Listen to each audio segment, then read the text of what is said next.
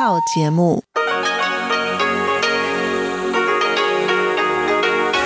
ที่นี่สถานีวิทยุเรดิโอไต้หวันอินเตอร์เนชันแนล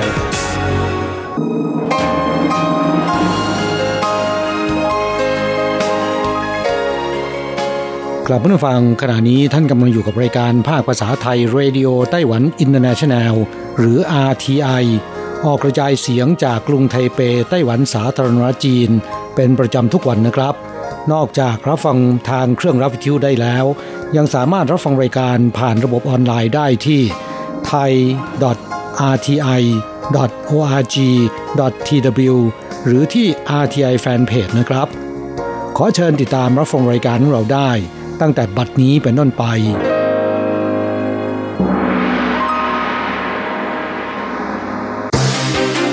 ลำดับแรก ขอเชิญติดตามรับฟัง ข่าวประจำวัน สวัสดีครับ คุณผู้ฟังที่เคารพ ข่าววันศุกร์ที่ 8 พฤศจิกายน พุทธศักราช 2562 รายงานโดยผมแสงชัย กิตติภูมิวงศ์หัวข้อข่าวที่สำคัญมีดังนี้ ประธานาธิบดีไช่หวนเปิดป้ายสภาส่งเสริมธุรกิจวัฒนธรรมปลุกกระแสนิยมไต้หวันไปทั่วโลก การจัดการผู้ทำผิดคดียาเสพติดระหว่างรอลงอาญามีความหลากหลาย นายกรัฐมนตรีสูชี้ว่าดำเนินการตามสภาพและหลักวิชาการ รัฐบาลขยายการอุดหนุนดูแลทารกจนถึง 3 ขวบ เพิ่มโรงเรียนอนุบาลสำหรับเด็ก 2 ขวบด้วย ต่อไปเป็นรายละเอียดของข่าวครับ พิธีเปิดป้ายสภาส่งเสริมธุรกิจวัฒนธรรมไต้หวัน อย่างเป็นทางการในวันที่ 8 บรรยากาศคึกคัก เป็นสัญลักษณ์ธุรกิจวัฒนธรรมของไต้หวันคืบหน้าก้าวใหญ่ มีแขกระดับสูงร่วมงานได้แก่ เจิ้งลี่จิน รัฐมนตรีว่าการกระทรวงวัฒนธรรม ติงเสี่ยวจิง ประธานสภาส่งเสริมธุรกิจวัฒนธรรม และตัวแทนจากกระทรวงเศรษฐการ นักลงทุนต่างชาติมาร่วมงานอย่างคับคั่ง ประธานาธิบดีไช่หวนกล่าวในพิธีเปิดว่า ไต้หวันมีสภาพแวดล้อมสิทธิเสรีภาพ มีศักยภาพเทคโนโลยีสุดยอดทันสมัย มีความสามารถสร้างสารรค์งานศิลปะ เป้าหมายของรัฐบาลคือ ส่งเสริมธุรกิจวัฒนธรรม ที่อุดม ให้รุ่งเรือง กลายเป็นแบรนด์เอกลักษณ์ของโลก การจัดตั้งสภาส่งเสริมธุรกิจวัฒนธรรม ถือเป็นความคืบหน้าก้าวใหญ่ คาดหวังปลุกกระแสความนิยมไต้หวันไปทั่วโลก ประธานาธิบดีกล่าวได้ว่าผลงานส่งเสริมวัฒนธรรมของรัฐบาล 3 ปีที่ผ่านมา มีผลสำเร็จดี ในระยะต่อไปหวังว่า สภาส่งเสริมธุรกิจวัฒนธรรม จะทำให้วัฒนธรรมไต้หวัน มีชีวิตชีวาในนานาชาติ เชิญชวนนักลงทุน ทั้งในและต่างประเทศเข้าร่วมขบวน จุดประกายสำเร็จทั่วโลก ต่อไปครับ วันที่ 7 สภาบริหารของไต้หวันอนุมัติร่างรัฐบัญญัติป้องกันปราบปรามยาเสพติด ซึ่งกำหนดการจัดการ ผู้ทำผิดคดียาเสพติด ระหว่างรอลงอาญา มีความหลากหลายมากขึ้น ไม่จำกัดว่าต้องบำบัดรักษาเท่านั้น แต่ใช้วิธีการปรึกษาหน่วยงานการแพทย์ หรือองค์กรอื่นๆ เพื่อทำการปรับเขียนหนังสือสำนึกผิด ทำงานทดแทน ตรวจปัสสาวะรายงานตัวเป็นประจำ เป็นต้น สื่อมวลชนสอบถาม นายกรัฐมนตรีสูเจินชังในวันที่ 8 ว่า การแก้ไขร่างกฎหมาย จะเป็นการส่งเสริมทำผิดคดียาเสพติดเพิ่มขึ้นหรือไม่ นายกรัฐมนตรีตอบว่า ในช่วงหลายปีที่ผ่านมา ไต้หวันปราบปรามยาเสพติดได้ผลดี การแก้ไขกฎหมายครั้งนี้ หวังว่าจะมีความรัดกุมมากขึ้น ในการป้องกันปราบปรามยาเสพติด ไม่ควรมองเพียงด้านเดียว จะต้องมองโดยรวม行政院会通过，希望把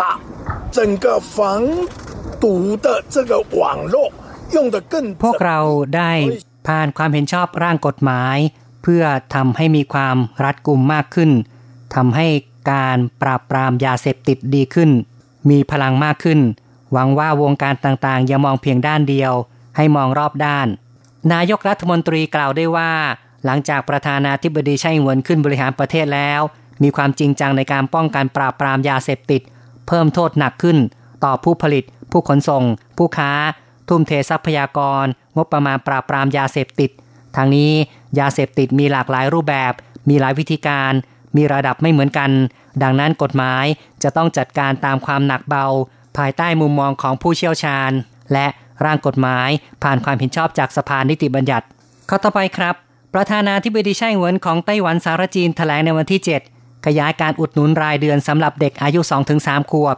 กระทรวงสาธารณสุขและสวัสดิการคาดว่า ต้องใช้งบประมาณเพิ่มขึ้น 600 กว่าล้านเหรียญไต้หวัน จะทำให้เด็กในไต้หวันได้รับประโยชน์ 16,000 คน ในขณะเดียวกันจะเพิ่มโรงเรียนอนุบาลสำหรับเด็ก 2 ขวบด้วย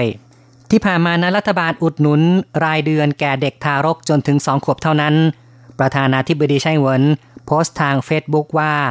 การขยายการอุดหนุนดูแลเด็ก 2-3 ขวบ เป็นสวัสดิการของรัฐบาลแบบต่อเนื่อง ซึ่งก็คือเด็กที่ยังไม่เข้าโรงเรียนอนุบาล ขอรับเงินอุดหนุนได้ หากฝากไว้กับสถานดูแลของรัฐ อุดหนุนเดือนละ 3,000 เหรียญไต้หวัน การจ้างพี่เลี้ยง หรือสถานดูแลเอกชน อุดหนุนเดือนละ 6,000 เหรียญไต้หวัน รับเงินอุดหนุนได้จนถึง 3 ขวบ เป็นการแบ่งเบาภาระพ่อแม่ เฉินสือจงรัฐมนตรีว่าการกระทรวงสาธารณสุขบอกว่า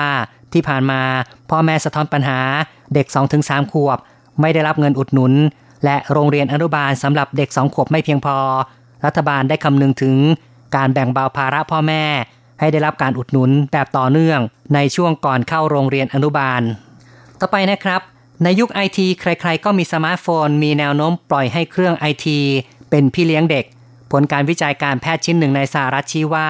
เด็กอายุ 3-5 ขวบ เฝ้าดูหน้าจอยิ่งนาน จะทำให้พัฒนาการด้านภาษาช้าลง ความสามารถในการแสดงออกไม่ดี และกระทบต่อความเข้าใจในการอ่านด้วย เวลาแห่งความสุขมีจำกัด หนูน้อยแซ่เฉินถูกจำกัดเวลาใช้มือถือวันละครึ่งชั่วโมงเท่านั้น แม่กลัวหนูติดมือถือกระทบการเรียน ผู้ปกครองเด็กหญิงบอกว่า คุมเวลาครึ่งถึงหนึ่งชั่วโมง อุปกรณ์ไอทีเป็นสิ่งหลีกเลี่ยงยาก การจำกัดเวลาเป็นสิ่งที่ถูกต้อง ผลการวิจัยทางการแพทย์ชิ้นหนึ่งในสหรัฐชี้ว่า เด็ก 3-5 ขวบเฝ้าดูหน้าจอเกิน 1.5 ชั่วโมงต่อวัน พัฒนาด้านการอ่านจะช้าลง มู่สูฉีผู้อำนวยการแผนกเด็กโรงพยาบาลซิงกวงบอกว่าถ้าอยู่กับเครื่องอิเล็กทรอนิกส์นานเกินไป การคุกคลีกับคนจะน้อยลงทำให้การกระตุ้นสมองน้อยลง กระทบต่อการรับรู้การได้ยิน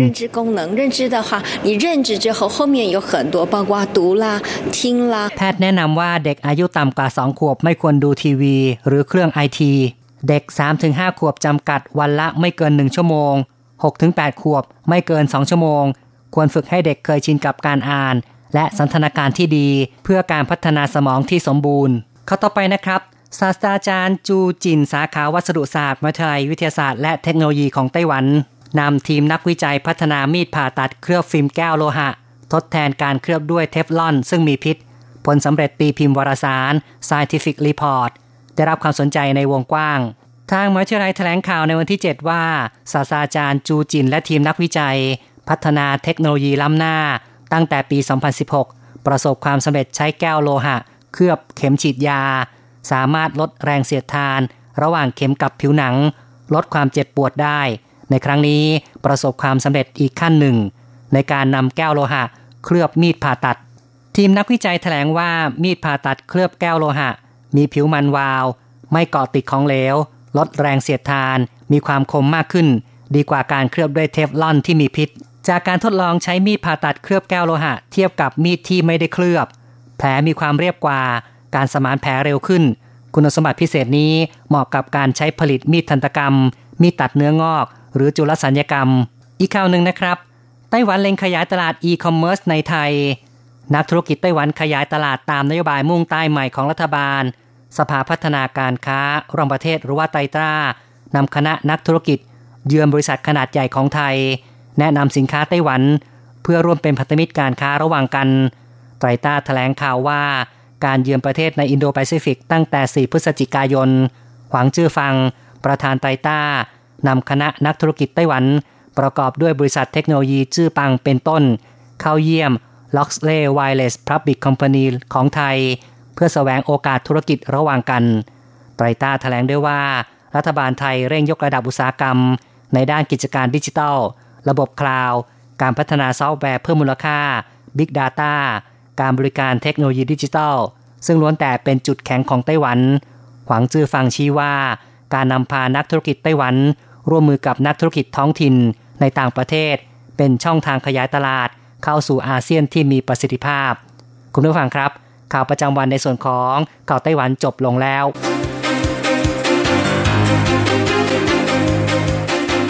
ต่อไปขอเชิญฟังข่าวต่างประเทศและข่าวจากเมืองไทยค่ะ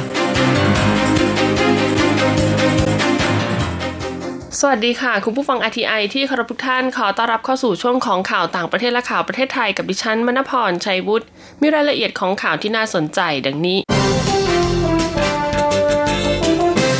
เหตุภูมิรัฐศาสตร์และตลาดผันผวนทำมหาเศรษฐีทั่วโลกรวยลดลง รายงานมหาเศรษฐีของ UBS นะคะหรือ PwC เผยว่าเหตุวุ่นวายทางภูมิรัฐศาสตร์และความผันผวนในตลาดตราสารทุนทำให้มหาเศรษฐีทั่วโลกรวยลดลงเล็กน้อยเมื่อเทียบกับปีก่อน และเป็นการรวยลดลงครั้งแรกในรอบทศวรรษ รายงานระบุว่าสินทรัพย์ของมหาเศรษฐีโลกเมื่อปีก่อนลดลง 388,000 ล้านดอลลาร์สหรัฐ เหลือ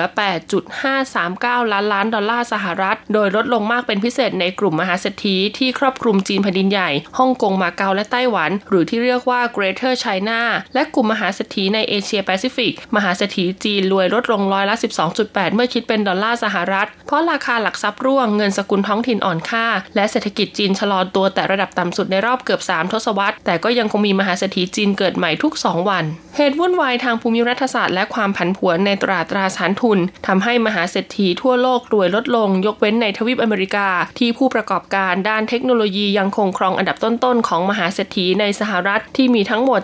749 คน แสดงว่าเศรษฐกิจสหรัฐมีความยืดหยุ่นในการรับมือกับความผันผวน รายงานระบุว่าตลาดหลักทรัพย์ที่ฟื้นตัวหลังจากดิ่งลงหนักในช่วงปลายปีก่อน ช่วยให้มหาเศรษฐีหลายคนเริ่มมีทรัพย์สินเพิ่มขึ้น แต่หลายครอบครัวก็ยังคงกังวลปัญหาต่างๆ ตั้งแต่เรื่องสหราชอาณาจักรออกจากสหภาพยุโรปหรือเบรซิกและกระแสประชานิยม ไปจนถึงการเปลี่ยนแปลงของสภาพภูมิอากาศ และเลือกที่จะเก็บทรัพย์สินไว้ในรูปแบบของเงินสดต่อไป เปลี่ยนที่ฝังกบขยะมาเป็นพิพิธภัณฑ์จัดแสดงผลงานศิลปะที่เมืองอีครูสหนึ่งในเมืองใหญ่ในภูมิภาคไซบีเรียของรัสเซีย สถานที่ที่เคยเป็นที่ฝังกลบขยะแห่งหนึ่ง ถูกดัดแปลงมาเป็นพิพิธภัณฑ์จัดแสดงผลงานศิลปะจากขยะที่ถูกนำมาทิ้งได้อย่างน่าสนใจ เมื่อก้าวเข้ามาในพิพิธภัณฑ์แสดงศิลปะแห่งนี้ ผู้มาเยือนจะรู้สึกเหมือนกับว่าได้เข้ามาสัมผัสป้อมปราการสมัยยุคกลาง เนื่องจากมีหุ่นอัศวินในชุดเสื้อเกราะหลายสิบตัวยืนประจำคุ้มครองประตูค่าย อเล็กซานดรารัสโตเกรฟผู้จัดการพิพิธภัณฑ์ศิลปะเล่าว่า การเปลี่ยนที่ฝังกลบขยะเป็นพิพิธภัณฑ์ศิลปะเริ่มขึ้นเมื่อ 10 ปีก่อน จากการร่วมแรงร่วมใจและความพยายาม ในการนำขยะที่ถูกทิ้งมาดัดแปลงเป็นผลงานศิลปะเพื่อนำขึ้นมาจัดแสดง ผลงานศิลปะที่เห็นอยู่นี้ทำจากขยะที่ถูกนำมาทิ้ง อย่างเช่นเครื่องซักผ้าเตารีด ไปจนถึงเครื่องทำความร้อนที่ใช้การไม่ได้แล้วรัสโตเกฟบอกว่าผู้ที่สร้างผลงานศิลปะเหล่านี้ไม่ใช่ศิลปิน หรือจิตรกรมืออาชีพ แต่เป็นผู้ที่ทำงานอยู่ในพิพิธภัณฑ์ช่วยกันทำขึ้น ภายในพิพิธภัณฑ์แห่งนี้ยังเต็มไปด้วยหุ่นของตัวละครฮีโร่และตัวการ์ตูนดัง ๆ ซึ่งผลงานแต่ละชิ้นใช้เวลาทำตั้งแต่ 1 สัปดาห์ถึง 2 สัปดาห์ ขึ้นอยู่กับว่าทำคนเดียวหรือว่าทำหลายคน จากความทุ่มเทของผู้คนทุกคนในพิพิธภัณฑ์ทำให้พิพิธภัณฑ์แห่งนี้เป็นที่รู้จักมากขึ้น โดยไม่ต้องลงทุนโฆษณาประชาสัมพันธ์ นักท่องเที่ยวคนหนึ่งบอกว่าตั้งใจมาชื่นชมผลงาน ที่เกิดจากความคิดสร้างสรรค์ ในการนำขยะที่ถูกทิ้ง มาทำเป็นผลงานศิลปะที่สวยงาม ญี่ปุ่นยึดโคเคนได้มากเป็นปฏิการ ทางการญี่ปุ่นตรวจยึดโคเคนได้มากเป็นวัติการถึง 400 กิโลกรัม มูลค่า 73 ล้านดอลลาร์สหรัฐ ที่ท่าเรือในแถบเมืองโกเบทางตะวันตกของประเทศ โฆษกสำนักงานศุลกากรเผยว่าโคเคนดังกล่าวถูกยึดได้ตั้งแต่เดือนก่อน แต่เพิ่งเปิดเผยวันนี้และยังไม่สามารถให้รายละเอียดได้ เนื่องจากคดีอยู่ระหว่างการสอบสวน ถือเป็นโคเคนปริมาณมากที่สุดเท่าที่เคยยึดมา และมากกว่าเมื่อครั้งที่เจ้าหน้าที่ ยึดโคเคนหนัก 177 กิโลกรัมได้ที่ท่าเรือจังหวัดไอจิทางตอนกลางของประเทศเมื่อเดือนสิงหาคม ด้านสำนักข่าวเกียวโดนะคะ ก็นำเสนอว่าเจ้าหน้าที่เองก็ยังไม่ทราบว่าโคเคนดังกล่าวถูกส่งมาจากที่ใด อาจจะส่งมาผิดและมาถึงที่เมืองโกเบโดยไม่ได้ตั้งใจ ผู้เชี่ยวชาญเตือนนะคะ ว่าญี่ปุ่นกำลังมีปัญหากลุ่มคนหนุ่มสาวใช้ยาเสพติดเป็นครั้งคราวเพิ่มมากขึ้น ขณะที่การค้ายาเสพติดเป็นแหล่งรายได้หลักอย่างหนึ่งของแก๊งอาชญากรรม รวมถึงแก๊งยากุซ่าในญี่ปุ่นด้วยต่อไปเป็นข่าวจากประเทศไทยค่ะ ลอยกระทงปีนี้ลดโรคร้อนด้วยต้นกล้วยสารพัดประโยชน์ นายแพทย์ปราโมเสถียรรัฐรองอธิบดีกรมการแพทย์แผนไทยและแพทย์ทางเลือกกล่าวว่า เทศกาลลอยกระทงเป็นเทศกาลที่จัดขึ้น เพื่อให้ประชาชนร่วมสืบสารประเพณีที่ดีงามของไทย ปีนี้ตรงกับวันที่ 11 พฤศจิกายนพุทธศักราช 2562 ซึ่งกล้วยก็มีส่วนสำคัญและผูกพันกับวิถีชีวิตคนไทยมาอย่างยาวนาน คนไทยรู้จักใช้ประโยชน์จากส่วนต่างๆ ของต้นกล้วย นอกจากบริโภคเป็นอาหารแล้วทุกส่วนของกล้วยยังนำไปใช้ประโยชน์ได้หลายรูปแบบ เช่นในงานประเพณีต่างๆ อีกทั้งยังเป็นวัสดุจากธรรมชาติช่วยลดภาวะก๊าซเรือนกระจกที่เป็นสาเหตุของภาวะโลกร้อนด้วย ล้วยมีสารอาหารเกือบทุกชนิดที่ร่างกายต้องการในกล้วยน้ำว้า 1 ผลเล็ก มีพลังงาน 59 กิโลแคลอรี่ ประกอบด้วยคาร์โบไฮเดรตโปรตีน วิตามินและเกลือแร่ อุดมไปด้วยโพแทสเซียม ฟอสฟอรัส วิตามิน A กลุ่มวิตามิน B วิตามิน C กล้วยดิบมีรสฝาด แก้ท้องเสียเนื่องจากมีสารแทนนิน รวมถึงช่วยสมานแผลในกระเพาะอาหาร กล้วยหามรสฝาดออกหวาน แก้ท้องเสีย ชดเชยโพแทสเซียมที่เสียไป กล้วยสุกรสหวานบำรุงร่างกายแก้ท้องผูก ช่วยให้การขับถ่ายดีขึ้นและป้องกันโรคฤทธิ์สีดวงทวารกล้วยสุกงอมีรสหวานจัดบำรุงร่างกายเพิ่มพลังงานเป็นกากใยช่วยในการขับถ่าย และมีคุณสมบัติต่อต้านมะเร็งลำต้นหรือหยวกกล้วยนิยมใช้มาทำเป็นฐานกระทง ส่วนใบตองสดนำมาใช้ทำอาหารห่อกับข้าว หรือทำงานศิลปะหัตถกรรมต่างๆ นอกจากนี้กล้วยยังช่วยบำรุงผิวพรรณให้เนียนนุ่มลดริ้วรอย โดยนำกล้วยน้ำว้าสองผล ผสมน้ำผึ้งและนม ผสมเข้าด้วยกันจนเป็นเนื้อเดียว อย่าให้เนื้อเหลวจนเกินไปทาให้ทั่วใบหน้าและลำคอทิ้งไว้ประมาณ 15-20 นาที สามารถนวดเบาๆเพื่อกระตุ้นระบบไหลเวียนโลหิตและล้างออกด้วยน้ำสะอาด เพียงแค่นี้ผิวหน้าก็จะเนียนนุ่ม นอกจากนี้กล้วยยังเป็นยาในบัญชียาหลักแห่งชาติ สามารถใช้รักษาแผลในกระเพาะอาหาร บรรเทาอาการท้องเสียมีฤทธิ์ยับยั้งเชื้อแบคทีเรีย วิธีใช้ให้รับประทานครั้งละ 10 กรัม ชงด้วยน้ำร้อนปริมาณ 120-200มิลลิลิตรวันละ 3 ครั้งก่อนอาหาร ข้อควรระวังไม่ควรใช้กับผู้ที่มีอาการท้องผูก และการรับประทานยานี้ติดต่อกันนานๆอาจทำให้ท้องอืดได้ หากมีข้อสงสัยสามารถโทรมาสอบถามได้ที่ call center 025917007 ต่อกองวิชาการและแผนงานกรมการแพทย์แผนไทยกระทรวงพัฒนาสังคมเตรียมจ่ายเงินอุดหนุนเด็กแรกเกิดอีก 200,000 ราย นายจุติไกรเลิกรัฐมนตรีว่าการกระทรวงการพัฒนาสังคมและความมั่นคงของมนุษย์หรือพอมอเปิดเผยภายหลังการประชุมผู้บริหารระดับสูงกระทรวง ถึงกรณีโครงการอุดหนุนเงินเด็กแรกเกิดว่า ในที่ประชุมมีความเป็นห่วง เรื่องปัญหาการจ่ายเงินล่าช้า โดยขณะนี้ประมาณร้อยละหกสิบของผู้ได้รับสิทธิ์ มีการจ่ายไปแล้ว และจะมีการจ่ายเพิ่มเติมภายในสัปดาห์หน้าอีกประมาณ2 0 0 0 0 0ราย ส่วนผู้ที่ยังไม่ได้รับเงินเนื่องจากข้อมูลคาดเคลื่อนมีประมาณเกือบแสนราย เช่นเลขบัตรประชาชนไม่ตรงกับเลขบัญชีผู้ได้รับโอน เลขบัญชีไม่ถูกต้องเป็นต้น ดังนั้นสำนักงานพัฒนาสังคมและความมั่นคงของมนุษย์จังหวัดต้องไปติดตามหาเจ้าของสิทธิ์ในจังหวัดนั้นๆ บางรายใช้โทรศัพท์ติดต่อไม่ได้ แต่ส่วนใหญ่จะลงพื้นที่ไปติดต่อด้วยตนเอง จึงทำให้เกิดความล่าช้านายจุติกล่าวอีกว่าตนได้สั่งการปรับระเบียบขั้นตอนการลงทะเบียนขอรับสิทธิ์ให้สั้นลง ในส่วนข้อมูลที่จะต้องจัดเก็บตามระเบียบราชการจำเป็นต้องเข้มงวดเพื่อป้องกันการทุจริต ปัจจุบันการกรอกข้อมูลนับตั้งแต่วันที่เด็กเกิดจนถึงวันที่ได้รับเงิน จะอยู่ระหว่าง 7-12 สัปดาห์ โดยกระทรวงได้ขอปรับลดลงมาเพื่อให้เกิดความคล่องตัวในการดำเนินงานมากขึ้น ซึ่งกระทรวงไม่ได้นิ่งนอนใจ พยายามเอาเงินเหล่านี้จ่ายให้ถึงผู้มีสิทธิ์โดยเร็วที่สุด แต่ทุกอย่างมีระเบียบขั้นตอนของทางราชการ ส่วนกรณีผู้ยังไม่ได้รับเงินขณะนี้มีสิ่งที่ต้องทำพร้อมกัน 2 เรื่อง คือเรื่องข้อมูลเกือบ1 0 0 0 0แสนรายที่มีปัญหาในเรื่องของบัญชี นอกจากนี้ยังมีข้อมูลประวัติที่ไม่ตรง และในส่วนข้อมูลเด็กเกิดใหม่ทุกเดือนเดือนละ 30,000 ราย ขณะเดียวกันโครงการนี้เดิมทีจะรับเด็กแรกเกิดจำนวนน้อย และภายหลังมีการขยายสิทธิ์ทำให้มีผู้มีสิทธิ์เพิ่มขึ้นถึง 6 เท่าตัว การปรับระบบข้อมูลและระบบทำงานต้องใช้เวลาพอสมควร คาดว่าทางพมจจะทำข้อมูลแล้วเสร็จภายในวันที่ 15 พฤศจิกายนนี้ และประชาชนสามารถตรวจสอบสิิตได้ที่พมจจังหวัดทั่วประเทศสำนักงานเศรษฐกิจการเกษตรคาดปีหน้าผลผลิตกระเทียมมากกว่า 85,000 ตัน นายรพีพัฒน์จันทรศรีวงเลขาธิการสำนักงานเศรษฐกิจการเกษตร หรือสอสก เปิดเผยผลพยากรณ์การผลิตกระเทียมในปีพุทธศักราช 2563 คาดว่าจะมีเนื้อที่เพาะปลูกรวมทั้งสิ้น82,54 ไร่ เนื้อที่เก็บเกี่ยว 81,183 ไร่ ผลผลิตรวม 85,285 ตัน ผลผลิตต่อเนื้อที่เก็บเกี่ยวอยู่ที่ประมาณ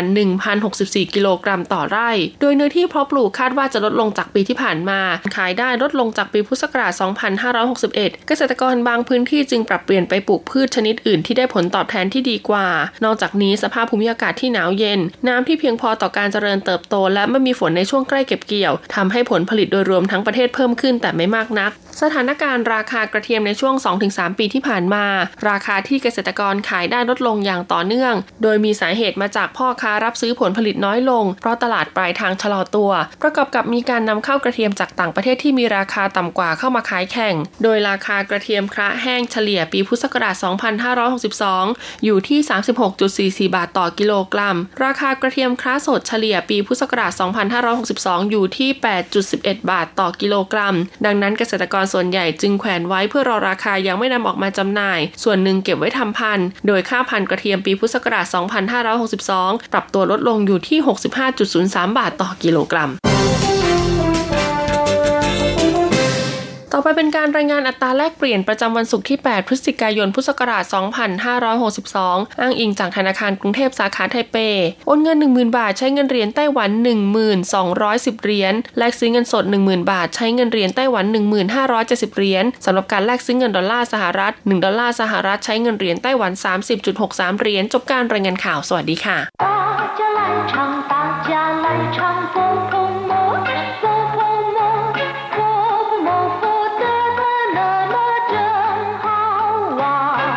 สวัสดีครับเพื่อนผู้ฟัง พบกันในวันนี้เราจะมาเรียนบทเรียนที่ 9 ของแบบเรียนชั้นสูง บทที่ 9 เผาเหมา ทอดสมอเรือ ตอนที่สองคำว่าเผาเหมานะครับ ถ้าว่าแปลตรงตัวแล้วเนี่ยก็หมายถึงการทอดสมอเรือ ให้เรือหยุดนิ่งนะครับ แต่คำว่าเผาเหมายังมีความหมายอีกอย่างหนึ่ง คือหยุดชะงัก อย่างเช่นว่ารถจนเกิดเสีย วิ่งไม่ได้เรียกว่าเผาเหมา ความหมายที่แปลว่าหยุดชะงักนั้นเราจะไปเรียนในตอนสองในบทที่ 10 นะครับ ในบทนี้เรามาเรียนรู้คำสนทนาเกี่ยวกับการนั่งเรือไปตกปลากลางทะเลกันก่อน第九课抛锚一课文我最喜欢出海钓鱼了，不但可以坐船玩，还有新鲜的鱼吃。我倒是希望你好好的学习船上的技术，别只顾吃喝玩乐。 别担心，爸，您不是常说“船到桥头自然直”吗？好了，东西都预备好了，可以开始钓了。怎么才能让船停住不动呢？哦，我想起来了，把锚抛进海里就行了。第九课抛锚一บทที่เก้าทอดสมอเรือตอนที่หนึ่งลูกสาวได้บอกกับคุณพ่อนะครับว่า 我最喜欢出海钓鱼了，不但可以坐船玩，还有新鲜的鱼吃。ฉันชอบออกทะเลไปตกปลามากที่สุด ไม่เพียงแต่ได้นั่งเรือเท่านั้น ยังได้ทานปลาที่สดสด我最喜欢แปลว่า ฉันชอบที่สุด出海钓鱼ไปตกปลากลางทะเล หรือไปตกปลาในทะเลนะครับ不但可以坐船玩 ไม่เพียงแต่ได้นั่งเรือชมวิวเท่านั้น坐船玩ก็คือนั่งเรือชมวิวนะครับ还有新鲜的鱼吃ยังมีปลาที่สดสดให้ทาน新鲜的鱼ก็คือปลาที่สดสดนะครับ คุณพ่อก็บอกกับลูกสาวว่า我倒是希望你好好的学习船上的技术别只顾吃喝玩乐พ่อกลับหวังว่าลูกจะฝึกเรียนเทคนิคบนเรือให้ดี ไม่ใช่เอาแต่กิน ดื่มแล้วก็เล่น我倒是希望แปลว่าฉันกลับต้องการคำคำนี้นะครับจะใช้เมื่อเรามีความต้องการหรือความเห็นที่ตรงกันข้ามกับอีกฝ่ายหนึ่งที่เรากำลังพูดด้วยนะครับ เราก็จะบอกว่า我倒是希望ฉันกลับหวังว่า好好的ดีๆหน่อย学习船上的技术เรียนรู้เทคนิคบนเรือ 学习ก็คือเรียนรู้ฉวนช่างก็คือบนเรือนะครับ技术คือเทคนิค别只顾吃喝玩乐อย่าเอาแต่หรือว่าอย่ามัวแต่กินดื่มแล้วก็เล่น别只顾อย่ามัวแต่吃แปลว่ากิน รับประทานเคอแปลว่าดื่ม หวานเลิกก็คือเล่น ลูกก็ตอบพ่อบอกว่า别担心爸你不是常说 船到桥头自然直吗อย่าห่วงเลยคุณพ่อ ท่านพูดอยู่เสมอไม่ใช่หรือว่า เมื่อเรือแล่นถึงสะพาน มันก็จะปรับตัวของมันเองให้ลอดผ่านสะพานไปได้ เปียตันชินแปลว่าอย่าห่วง อย่าห่วงเลย ป้าก็คือคำที่ลูกเรียกพ่อนะครับ อาจจะเรียกว่า ป้าป่าหรือป้าคำเดียวก็ได้นะครับหนินปูชื่อฉางชัวท่านพูดอยู่เสมอไม่ใช่หรือว่า ท่านพูดอยู่เสมอไม่ใช่หรือว่า船到桥头自然直吗แป เมื่อเรือแล่นถึงสะพานมันก็จะปรับตัวของมันเอง ให้ลอดผ่านสะพานไปได้ เพื่อนผู้ฟังคงจะสังเกตนะครับว่า โดยทั่วไปเนี่ยสะพานจะตั้งในลักษณะขวางกลางแม่น้ำนะครับ เรือที่จะแล่นผ่านลอดใต้สะพานไปได้ ก็จะต้องปรับหมุนทิศทาง ในลักษณะแนวตั้งกับสะพานจึงจะลอดสะพานไปได้นะครับ เพราะฉะนั้นชาวจีนจึงมักจะนิยมนำเอาคำนี้ มาเปรียบเทียบกับสิ่งของใด ๆ ก็ตาม เมื่อถึงเวลาเนี่ยมันจะปรับตัวของมันได้เองเรียกว่า船到桥头自然直คุณพ่อชักจะลำคาญเลยบอกว่า好了东西都准备好了可以开始钓了เอาละของเตรียมเสร็จเรียบร้อยแล้ว เริ่มตกปลาได้ ลูกถามคุณพ่อบอกว่า 怎么才能让船停住不动呢哦我想起来了把锚抛进海里就行了ทำอย่างไรจึงจะให้เรือหยุดนิ่งกับที่ได้ อ้อ ฉันคิดออกแล้ว เอาสมอทอดลงไปในเรือก็ได้แล้วแหละกราบผู้ฟังสนทนาบทนี้ค่อนข้างยาวนะครับ ต่อไปขอให้พลิกไปที่หน้า 40 เราจะไปเรียนรู้คำศัพท์ใหม่ๆในบทเรียนนี้ เตี้ยวหยีแปลว่าตกปลาคำว่าเตี้ยว แปลว่าตกเบ็ด หรืออ่อยเหยื่อนะครับ เตี้ยวกัน คันเบ็ด เตี้ยวเกาแปลว่าเบ็ด ส่วนคำว่าหยีแปลว่าปลานะครับศัพท์คำที่สองที่เราจะมารู้จักกัน เต้าชื่อเป็นศัพท์วิเศษแสดงความหมายตรงกันข้ามกับการคาดหมายคำว่าเต้าคำเดียวนะครับ แปลว่ากลับ นับถอยหลังหรือว่าสับกัน กลับหัวกลับหางกัน อย่างเช่นว่าเต้าสู่ที่อีหมิง นับจากหลังอันดับหนึ่งนะครับ เต้าเชอแปลว่ากลับรถหรือว่าถอยรถแต่ในบทเรียนนี้คำว่าเต้าเป็นคำวิเศษแสดงความหมายตรงกันข้ามกับการคาดหมายนะครับคำที่สามจี้สู้แปลว่าเทคนิค ความชำนาญเฉพาะด้าน อย่างเช่นว่า他驾车的技术非常好เขาขับรถเก่งมาก หรือเทคนิคในการขับรถของเขาเก่งมาก จี้สู้เหวียนแปลว่าช่างเทคนิค จี้สู้กงก็คือพนักงานหรือว่าคนงานที่มีความชำนาญเฉพาะด้านนะครับ ในบางครั้งภาษาไทยจะเรียกทับศัพท์ตามภาษาอังกฤษว่า skill labor หากเป็นคนงานทั่วไปที่ไม่มีความเชี่ยวชาญเฉพาะด้าน หรือกรรมกรเนี่ยเรียกว่า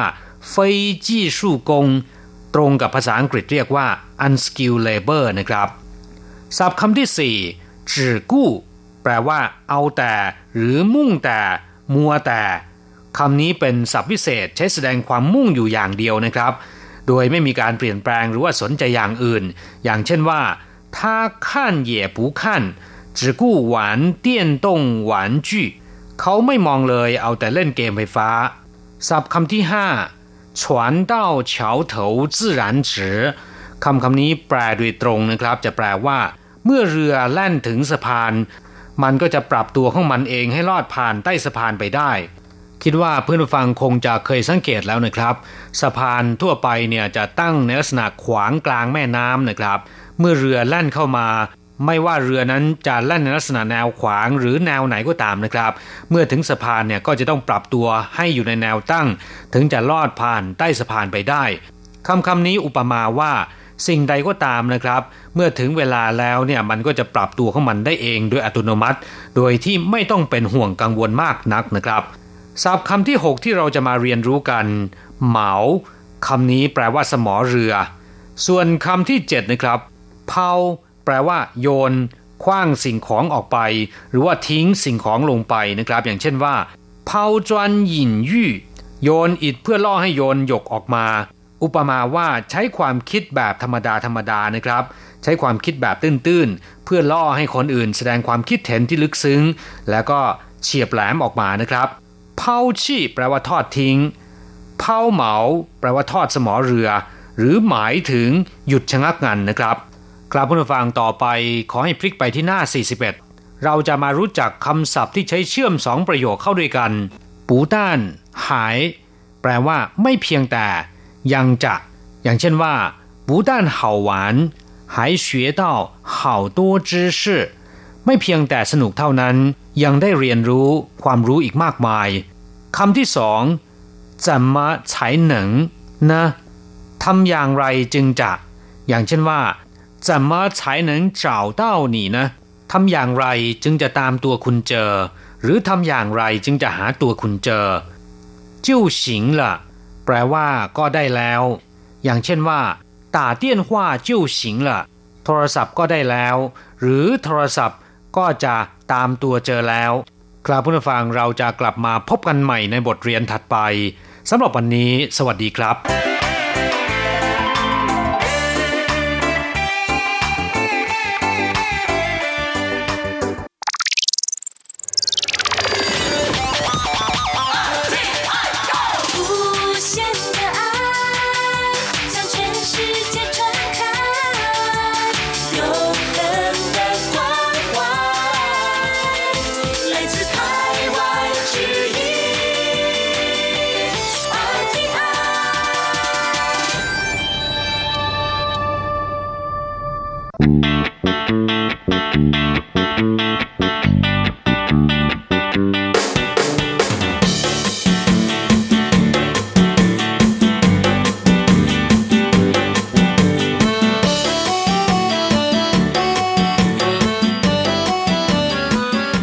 ผู้ฟังขณะนี้ท่านกำลังอยู่กับรายการภาคภาษาไทย RTI เอเชียสัมพันธ์นะครับ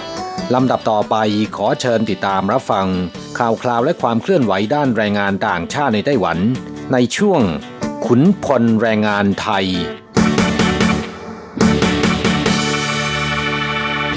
现在进行台湾地区有关外籍移工的新闻。外籍渔工人权保障联盟指出，台湾远洋渔业中常见的境外聘雇制度是造成血汗海鲜与人口贩运的帮凶，尤其以东南亚渔工受害最为严重。因此呢，台湾应该加速实施 ILO 一八八号公约的实施法，将法规提升至国际标准，才能符合国际期待。并给予外籍渔工足够的保障กลับมาฟังช่วงนี้มาฟังข่าวคราวด้านแรงงานต่างชาติในไต้หวันกันนะครับ ข่าวแรกเป็นข่าวเกี่ยวกับลูกเรือประมง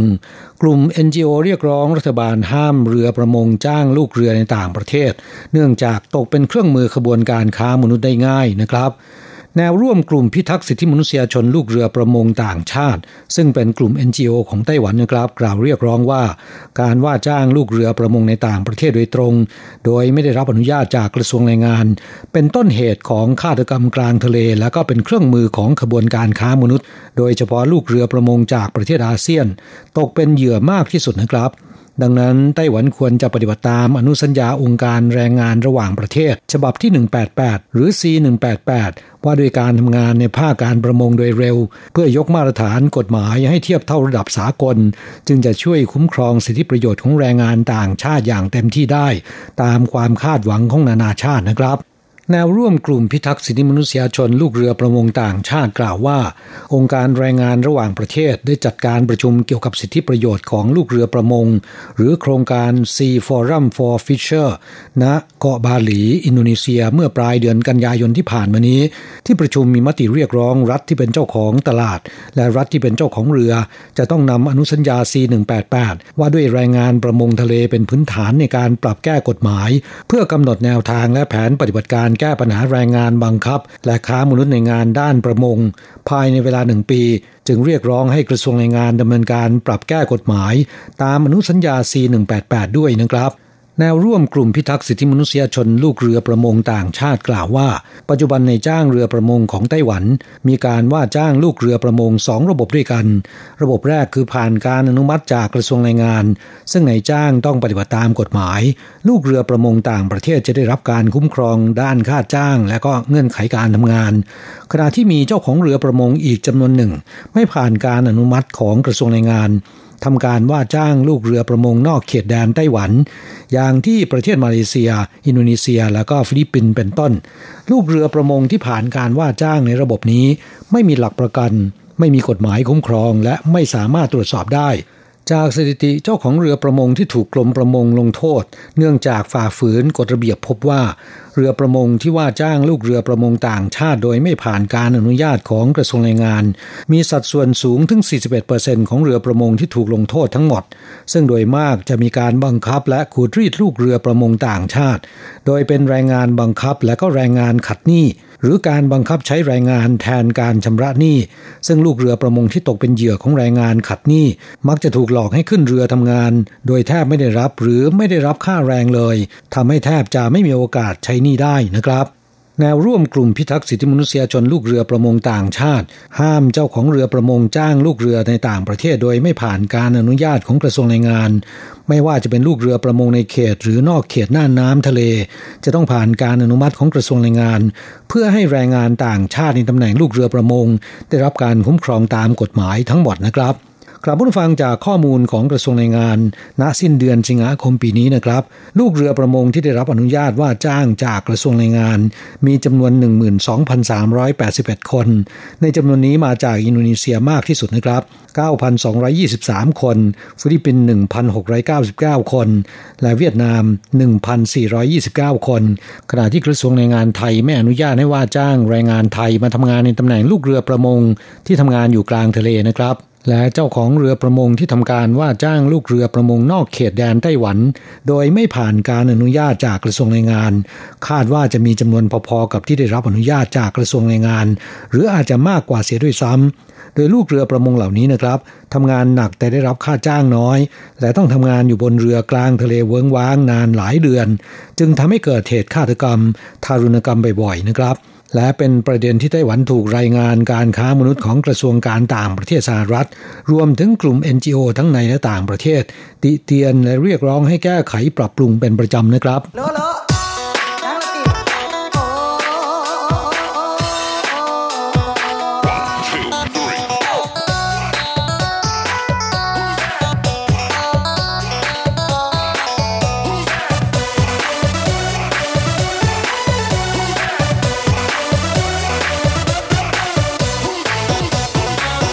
ต่อไปมาฟังข่าวคราวเกี่ยวกับเรื่องค่าจ้างขั้นต่ำนะครับ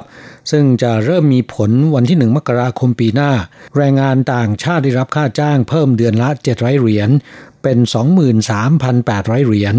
ขณะที่จ่ายเบี้ยประกันเพิ่ม 24 เหรียญนนะครับ และในจ้างช่วยจ่ายเพิ่ม 69 เหรียญรัฐบาลจ่ายสมทบเพิ่ม 10 เหรียญต่อคนต่อเดือนนะครับ กลับผู้ฟังเพื่อให้สอดคล้องกับอัตราค่าจ้างขั้นต่ำที่จะปรับขึ้นเป็น 23,800 เหรียญ ซึ่งมีผลตั้งแต่ 1 มกราคมปีหน้าที่จะถึงนี้ กระทรวงแรงงานไต้หวันได้ประกาศปรับขึ้นวงเงินประกันภัยแรงงาน จากขั้นต่ำสุด 23,100 เหรียญเป็น 23,800 เหรียญ ตามอัตราค่าจ้างขั้นต่ำนะครับ ก็ส่งผลให้ผู้ใช้แรงงานที่ได้รับผลกระทบจำนวน 2.96 ล้านคน ในจำนวนนี้รวมแรงงานต่างชาติภาคการผลิต 450,000 คนด้วยนะครับ ตามที่คณะกรรมการพิจารณาค่าจ้างขั้นต่ำมีมติในที่ประชุมเมื่อวันที่ 14 สิงหาคมปีนี้ ปรับขึ้นอัตราค่าจ้างขั้นต่ำปี 2563 เดือนละ 700 เหรียญ จาก 23,100 เหรียญเป็น 23,800 เหรียญ หรือปรับขึ้น 3.03เปอร์เซนต์โดยมีผลตั้งแต่ 1 มกราคมปี 2563 เป็นต้นไป ทำให้วงเงินขั้นต่ำของประกันภัยแรงงานและประกันสุขภาพ ซึ่งอิงตามอัตราค่าจ้างขั้นต่ำเมื่อค่าจ้างขั้นต่ำปรับสูงขึ้น ก็ต้องปรับขึ้นตามไปด้วย แน่นอนเบี้ยประกันภัยต้องจ่ายเพิ่มเล็กน้อยนะครับทั้งนี้ตั้งแต่ 1 มกราคม 2563 เป็นต้นไป แรงงานต่างชาติจะได้รับค่าจ้างเดือนละ 23,800 เหรียญ เพิ่มขึ้นเดือนละ 700 เหรียญ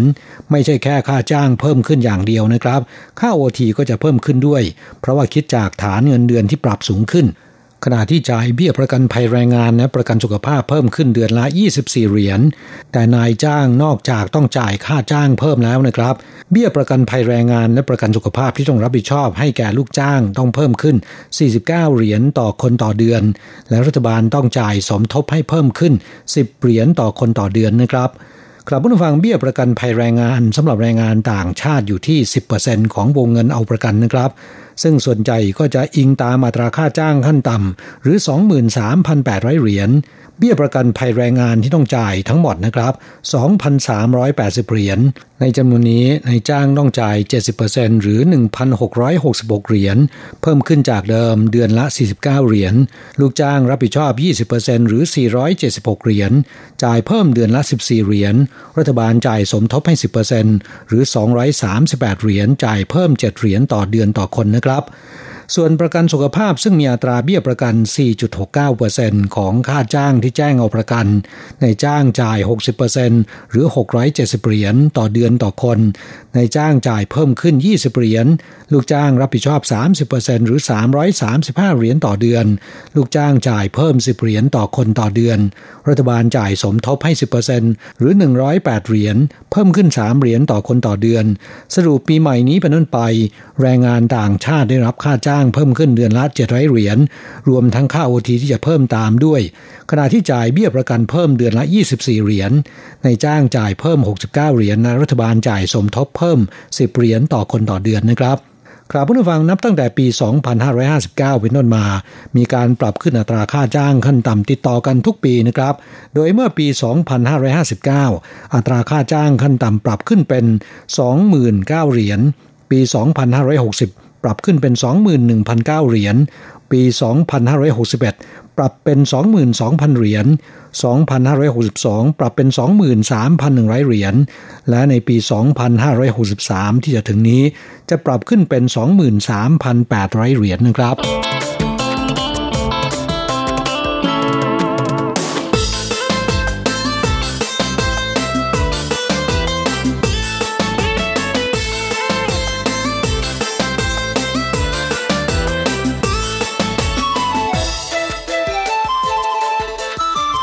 ต่อไปมาฟังข่าวคราวเกี่ยวกับผลการประเมินบริษัทจ้างงานประจำปี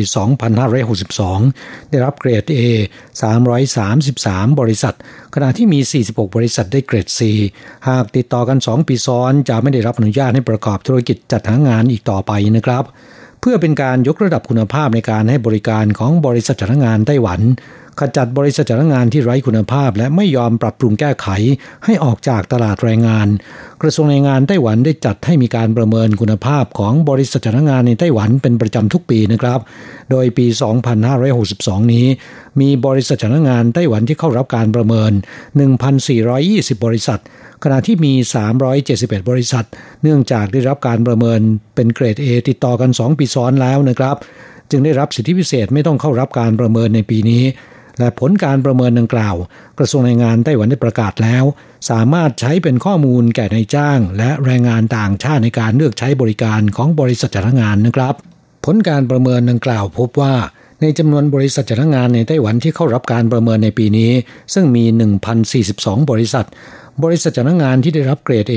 หรือได้รับคะแนนการประเมิน 90 คะแนนขึ้นไป จากคะแนนเต็ม 100 คะแนน มี 333 บริษัท ครองสัดส่วน 32%บริษัทจ้างงานที่ได้รับเกรด B หรือได้รับคะแนนประเมินระหว่าง 70 ถึง 89 คะแนน มี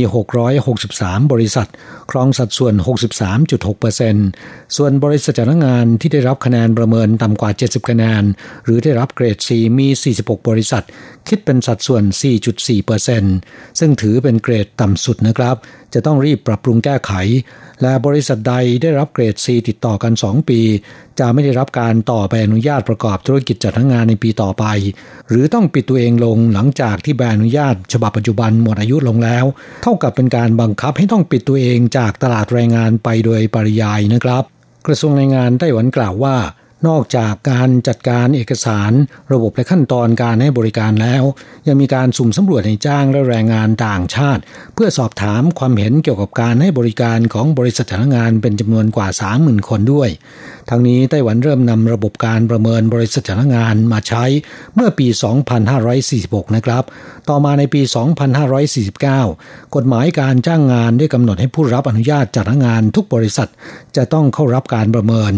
หลังจากเวลาผ่านพ้นไป 16 ปีแล้วนะครับ ปัจจุบันคุณภาพบริษัทจ้างงานของไต้หวัน แม้นจะยังไม่ถึงระดับที่น่าประทับใจ แต่หากเทียบกับสมัยก่อนจัดได้ว่ามีการยกระดับสูงขึ้น และมีความเป็นมืออาชีพมากขึ้นอย่างเห็นได้ชัดนะครับ โดยปัจจุบันบริษัทจ้างงานไต้หวันใช้โปรแกรมคอมพิวเตอร์มาช่วยบริหาร และมีขั้นตอนการช่วยเหลือ และแก้ไขปัญหาของแรงงานต่างชาติอย่างเป็นระบบ ซึ่งเป็นรายการส่วนหนึ่งของการประเมิน นอกจากนี้แล้วบริษัทจ้างงานเริ่มเอาใจคนงานต่างชาติ เพื่อให้ประทับใจในการให้บริการ เพราะความพึงพอใจของคนงานต่างชาติ ซึ่งเป็นผู้ใช้บริการ ก็ถือเป็นรายการส่วนหนึ่งของการประเมินเช่นกันนะครับ จากข้อมูลของกระทรวงแรงงานไต้หวัน ยอดจำนวนแรงงานบริษัทจ้างงานไต้หวันที่ได้รับอนุญาตจดทะเบียน และยังคงเปิดดำเนินการ มีจำนวน 1,544 บริษัท กระจายตามพื้นที่ในกรุงไทเป 243 บริษัท นครนิวไทเป 213 บริษัท นครเทาหยวน 208 บริษัท นครไทจง 272 บริษัท นครไถหนาน 96 บริษัทนครเกาฉง 193 บริษัท และเมืองอื่น ๆ อีก 319 บริษัทนะครับ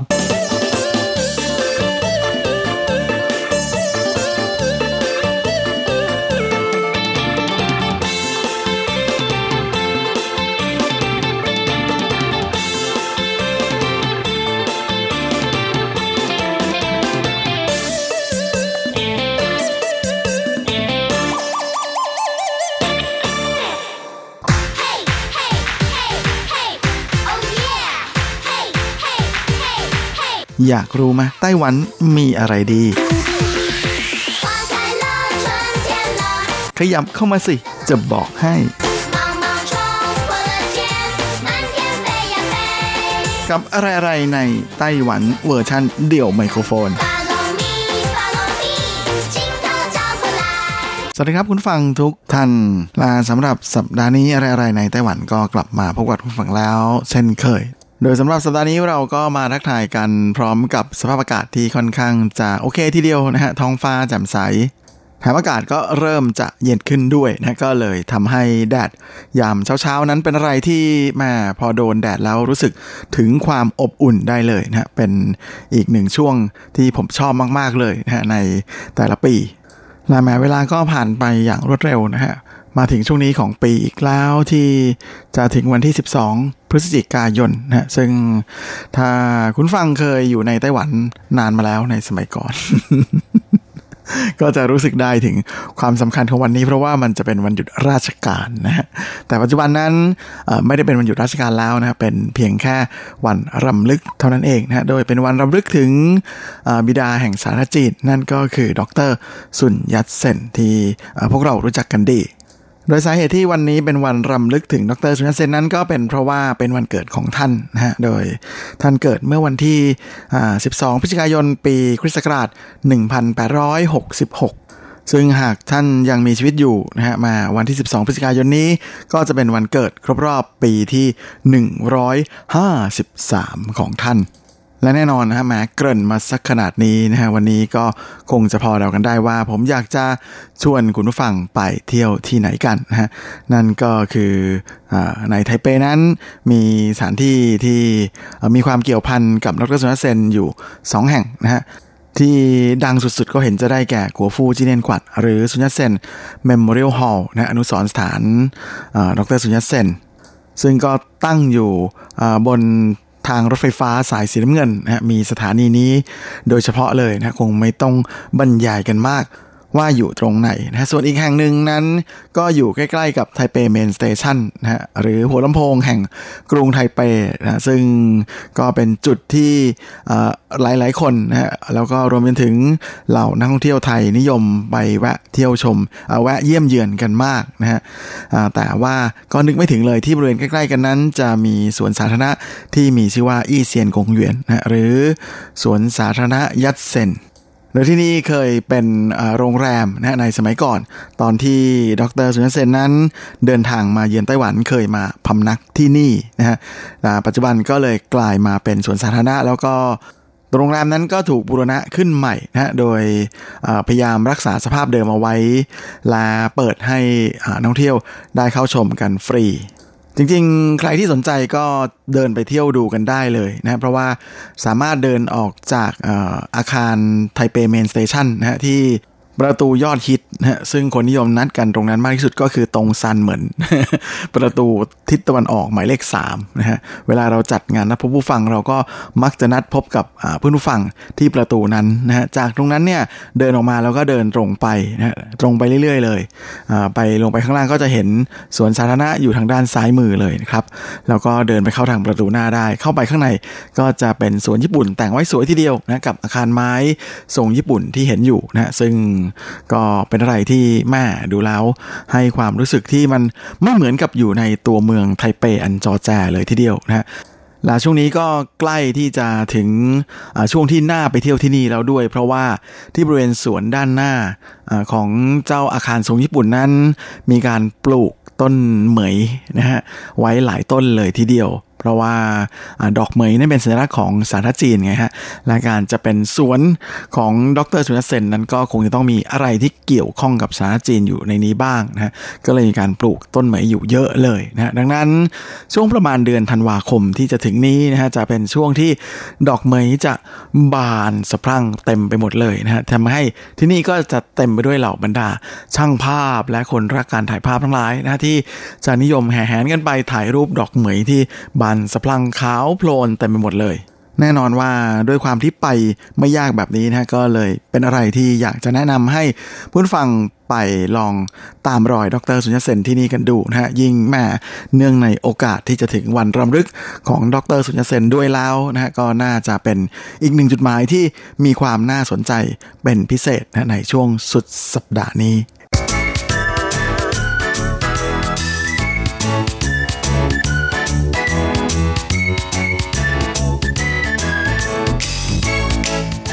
และนอกจากนี้อีกหนึ่งสถานที่ที่มีความเกี่ยวข้องกับดร.ซุนยัตเซนมาก ๆ ก็คือ國父紀念館หรือซุนยัตเซน Memorial Hall นั้นนะฮะก็เป็นอีกหนึ่งสถานที่ท่องเที่ยวยอดฮิตที่เหล่านักท่องเที่ยวทั้งในไต้หวันเองหรือว่าจากต่างชาตินิยมไปเยี่ยมเยียนเป็นอย่างมากแต่หลายท่านอาจจะไม่ทราบนะว่าที่นี่นอกจากจะเป็นจุดที่ถ่ายภาพตึกไทเป One O One ได้สวยแล้ว ยังมีความสำคัญในหน้าประวัติศาสตร์อย่างอื่นอีก เยอะแยะมากมายเลยทีเดียว โดยดรสุนเซนได้รับการยกย่องให้เป็นบิดาแห่งสาธารณจีนในปีคริสต์ศักราช 1964 ซึ่งตอนนั้นรัฐบาลของสาธารณจีนก็ย้ายมาอยู่ในไต้หวันแล้วนะฮะและหลังจากนั้นก็ได้มีการเริ่มวางแผนที่จะก่อสร้างอนุสรณ์สถานนะเพื่ออุทิศแด่ดรสุนยัตเซนขึ้น และในปีถัดมาปี 1965 ทางรัฐบาลนะก็ได้ ประกาศเชิญชวนนะให้เหล่าสถาปนิกทั้งหลายนั้นร่วมกันออกแบบมาประกวดแข่งขันกันนะก่อนที่สุดท้ายแล้ว ผลงานที่ออกแบบโดยหวังต้าหงนะฮะจะได้รับการคัดเลือก แต่แบบตอนแรกไม่ได้เป็นแบบที่เราเห็นกันในปัจจุบันนี้นะฮะ โดยตอนแรกนั้นตัวอาคารถูกออกแบบมาให้มีความทันสมัยเป็นอย่างมากเลยนะเป็นอาคารแบบทรงสมัยใหม่เลยทีเดียว อย่างไรก็ดีนะฮะท่านอดีตพระดีเจียงไคเชกลารัฐบาลอาชาจีนในขณะนั้นเนี่ยมีความรู้สึกว่าอยากที่จะให้ใส่องค์ประกอบอความเป็นจีนนะมีความเป็นวัฒนธรรมจีนอยู่ในตัวอาคารด้วยทำให้ต้องมีการแก้แบบอยู่หลายครั้งเลย และกว่าที่จะสร้างเสร็จก็ต้องจนถึงปี 1972 จึงจะมีการเปิดใช้อย่างเป็นทางการนะโดยป้ายชื่อกัวฟู่จีเนียนกวันที่แขวนอยู่ด้านหน้าของอนุสรณ์สถานดรสุนทรเซนนั้น เป็นลายมือของอดีตประธานาธิบดีเจียงไคเชกที่เป็นคนเขียนด้วยตัวเองนะแล้วก็เอาไปแกะ และหลังจากที่อนุสรณ์สถานแห่งนี้เปิดใช้งานได้ 3 ปีนะที่นี่ก็ได้กลายเป็นสถานที่จัดงานใหญ่ครั้งแรก นั่นก็คืออพิธีศพของอดีตประธานาธิบดีเจียงไคเชกนะในปี 1975 จัดขึ้นที่นี่นะก่อนที่จากนั้นในปี 1978นะวันที่ 20 พฤษภาคมนะอดีตประธานาธิบดีเจียงจิงกัว บุตรชายของอท่านเจียงไคเชกจะสาบานตนเข้ารับตำแหน่งเป็นประธานาธิบดีของสาธารณรัฐจีน ที่ซุนยัตเซน Memorial Hall แห่งนี้เหมือนกัน จากนั้นในปี 1990นะวันที่ 20 พฤษภาคม อดีตประธานาธิบดีหลี่เติงหุยนะฮะก็ได้ทำพิธีสาบานตนเข้ารับตำแหน่งประธานาธิบดีสาธารณจีน ที่กัวฟูจีเนียนกวัดแห่งนี้อีกเช่นเดียวกันอย่างไรก็ดีในปัจจุบันนี้พิธีสาบานตนเข้ารับตำแหน่งประธานาธิบดีนั้นไม่ได้จัดที่นี่แล้วนะฮะแต่ไปจัดกันที่ทำเนียบประธานาธิบดี โดยในส่วนของตัวสถาปัตยกรรมของขัวฟูจินเนนกวันแห่งนี้ ซึ่งออกแบบโดยสถาปนิกชื่อดังหวังตาหงนั้น ก็ตัวอาคารนะออกแบบโดยยึดสไตล์ของพระราชวังในสมัยราชวงศ์ถังนะครับเป็นต้นแบบในการออกแบบแต่รายละเอียดหลายอย่างในนั้นก็เปลี่ยนมาใช้องค์ประกอบของเอเทคนิคแบบสมัยใหม่นะมาทดแทน และอาคารแห่งนี้ก็ได้รับรางวัลสา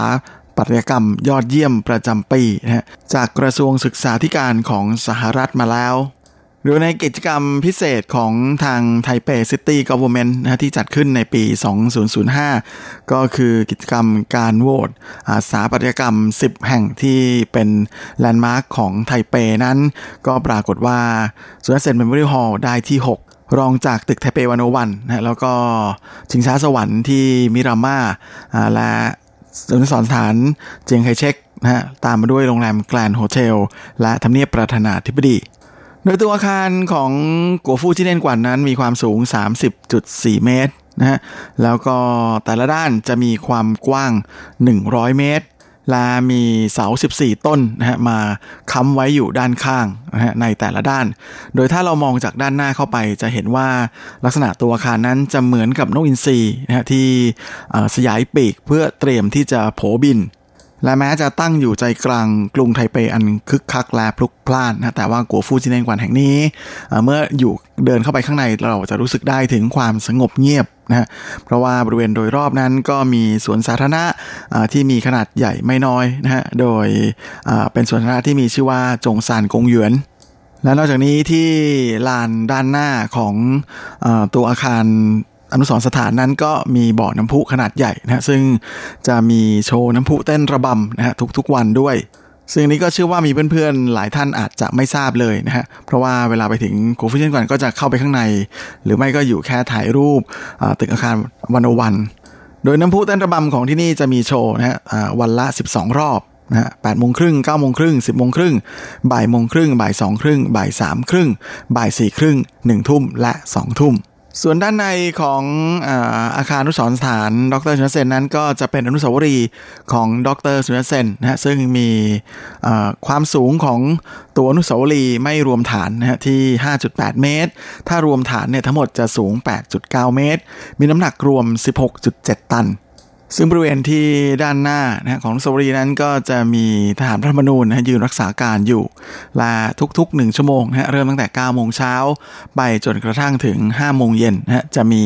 พิธีการเปลี่ยนเวรซึ่งก็ถือเป็นอีกหนึ่งไฮไลท์นะฮะของการมาเที่ยวชมที่กัวฟูจีเนียนกวนแห่งนี้ และเมื่อยืนหันหน้าเข้าหาอนุสาวรีย์นะทางขวามือนั้นจะเป็นห้องโถงที่จัดแสดงเรื่องราวของดรสุนเซนนะฮะซึ่งจะมีการเปิดวิดีทัศน์แสดงผลงานของท่านนะฮะซึ่งมีความยาว 6 นาทีนะฮะให้ชมวันละ 8 รอบนะฮะก็คือ9โมง10 นาที 10โมง10 นาที 11 10 นาทีบ่ายโมง10 นาทีบ่าย2 10 นาทีบ่าย3 10 นาทีบ่าย4 10 นาทีและ5โมง10 นาที นอกจากนี้นะฮะที่กัวฟูเจียนกวนแห่งนี้เนี่ยก็ยังมีหอประชุมใหญ่นะฮะที่อยู่ด้านหลังด้วยนะครับ ซึ่งก็เป็นหอประชุมที่จัดงานแจกรางวัลหลายๆอย่างนะฮะอย่างเช่น รางวัลระฆังทองที่ทางภาคภาษาไทยของ RTI เคยได้รับ ก็จัดพิธีแจกรางวัลที่นี่ทุกปีนะฮะแล้วก็นอกจากนี้ยังมีรางวัลม้าทองคำนะฮะหรือจินหมาเจียง ซึ่งถือเป็นรางวัลเกียรติยศแห่งวงการภาพยนตร์จีนที่เก่าแก่ที่สุด นะฮะก็จัดที่นี่เป็นประจำทุกปีเช่นเดียวกันด้วยเหมือนกัน เอาแมาจินมาเจียงพอดีช่วงนี้เลยนะฮะว่ากำลังจะจัดวันที่ 23 พฤศจิกายนที่กำลังจะถึงนี้นะใครอยากจะตามไปกรีดดารานะที่จะไปเดินพรมแดงเข้างานนั้นก็ไปดักรอกันได้นะที่กัวฟูจิเนียนกวนนี่แหละและนอกจากนี้ที่นี่ก็ยังเป็นแหล่งชมซากุระที่มีชื่อเสียงด้วยนะฮะ โดยทาง บริเวณจุดที่จะชมซากุระได้นั้นก็คือทางเดินที่เรียกกันว่าเป็นระเบียงซากุระนะซึ่งอยู่ริมรั้วบริเวณประตูใหญ่ของรั้วที่อยู่ทางด้านที่จะเข้าจากประตูหน้านะนั่นก็คือทางถนนเรินไอลู่ซึ่งพอเดินเข้าไปปุ๊บจะอยู่ทางซ้ายมือเลยนะครับเดินเข้าไปตรงนั้นเนี่ยจะทั้งสองข้างทางจะเป็นต้นซากุระที่ปลูกเอาไว้แหมเป็นทั้งแถบเลยทีเดียวนะก็เป็นอะไรที่อลังหวังเวอร์มากๆเลย เพราะว่าอยู่ กลางกรุงไทเปนะแล้วก็สามารถที่จะไปชมซากุระได้นะฮะและนอกจากนี้บริเวณด้านนอกของรั้วของดรไออนุสรณ์สถานดร.เซนฮะก็จะปลูกต้นเมเปิลไว้เยอะมากเลยนะครับ แล้วก็มีเส้นทางขี่จักรยานรอบที่วนรอบด้านนอกนะฮะและช่วงนี้มาก็กำลังจะถึงช่วงที่ดอกเมเปิลจะบานสะพรั่งเอ้ยไม่ใช่บานสิใบเมเปิลจะเปลี่ยนสีมาเกือบไปแล้วไหมล่ะ จะเริ่มเปลี่ยนสีนะฮะใบเมเปิลของที่นี่ก็จะเปลี่ยนเป็นสีชมพูชมพูนะครับ จะไม่แดงแบบแดงสดนะจะเป็นแค่ชมพูชมพูนะเพราะว่าอากาศมันไม่ได้หนาวจัดซะขนาดนั้นนะแต่ก็สวยทีเดียวนะให้ให้บรรยากาศอีกแบบหนึ่งนะฮะและแน่นอนนะด้วยความที่บริเวณโดยรอบมีทางขี่จักยานนะฮะก็เลยเป็นอีกหนึ่งจุด ของการไปขี่จักรยานเที่ยวพักผ่อนที่น่าสนใจแต่เขาห้ามขี่เข้าไปข้างในนะครับ ให้ขี่วนรถโดย รอบด้านนอกได้ แต่แค่นี้ก็สวยแล้วนะฮะยิ่งแม่ช่วงนี้อากาศดีแบบนี้อีกนะฮะขี่ไป อากาศเย็นๆแม่เหงื่อก็แทบจะไม่ออกเลยนะฮะฟินเวอร์มากๆจริงๆนะฮะเป็นอะไรที่น่าสนใจไม่น้อย คุณฟังที่สนใจก็ไปเที่ยวกันได้นะฮะสามารถ